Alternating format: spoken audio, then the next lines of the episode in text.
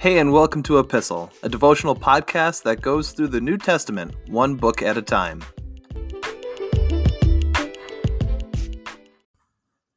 How's it going, everybody? We're coming to the end of Ephesians chapter 1 today, starting in verse 15.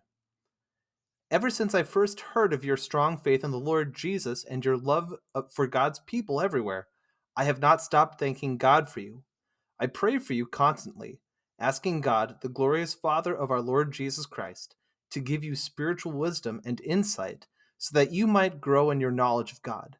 I pray that your hearts will be flooded with light so that you can understand the confident hope he has given to those he called, his holy people who are his rich and glorious inheritance. I also pray that you will understand the incredible greatness of God's power for us who believe him this is the same mighty power that raised Christ from the dead and seated him in the place of honor at God's right hand in the heavenly realms. Now he is far above any ruler or authority, or power or leader or anything else, not only in this world, but also in the world to come. God has put all things under the authority of Christ and has made him head over all things for the benefit of the church. And the church is his body. It is made full and complete by Christ who fills all things everywhere with himself. Paul almost has a sense of catching his breath here after being enraptured by everything that God has done for us in Jesus. He finally gets to the point of why he's writing in the first place, as he takes a look and says, Oh, hi, Ephesians. How's it going?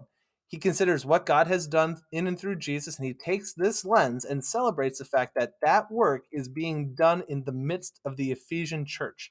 And like the rest of the letters that he writes, he wants these people to grow in that knowledge.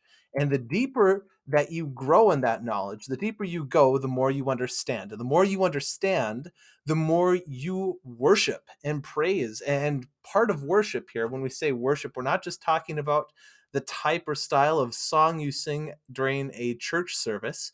What we're talking about is worshiping the Lord not just through song, but through all of our deeds. This is what Paul writes about in uh, Romans chapter 12 about offering our bodies as a living sacrifice, which is why then in the following chapters of Romans, he goes and talks about what it looks like to live your faith out in the rest of your daily life.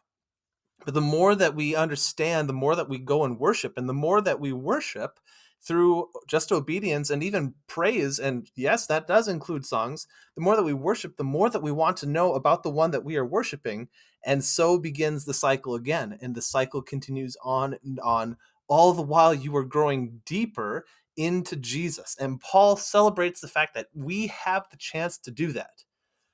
He also goes here and encourages the Ephesians to reminding them that Christ has not abandoned you and that encouragement extends to you listening here today. Jesus Christ has not abandoned you. Not only is the Holy Spirit still alive and at work in your hearts, not only is he the seal of promise for what is to come. Remember, we read about that in verse 14 of chapter 1 in this season. Go back and take a look at that if you forgot about it. Verse 14 of this chapter. The fact that this is the same power that is alive and at work in your hearts is just astonishing to Paul. This leads us to a desire to obey him. This leads us to a regret over the sin that's in our lives. And this also leads us to find joy in the fact that our sins are forgiven because of what Jesus has done. So, just so you know what you're standing, here Paul goes and says, in case you forget, Jesus Christ has been put as head over all things inviting us to remind ourselves of our place in the midst of everything that's going on, that everything that God is doing. Remember your place, that God's kingdom is what is being built and pursued. It is not your kingdom, it's God's kingdom. He is the one who is being worshiped, not you. His will be done, not your own. And yet, in the midst of that position here, in the midst of submission and subservience to God, comes this attitude of gratitude and worship. And this is what Paul is marveling at is that it is a joy to be under the lordship of Jesus Christ. So the takeaway point for us today is to continue to join with Paul in this prayer of thankfulness for what God has done, what God is doing, and what he will continue to do. And, we look forward to seeing that completed work when Jesus comes again.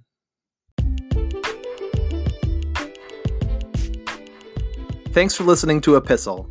You can find, follow, and give feedback on our Instagram page at e underscore epistle. You can find all of the episodes for this podcast wherever you get your podcasts, and please feel free to share them with a friend. Thanks again for listening, and we'll see you in the next episode.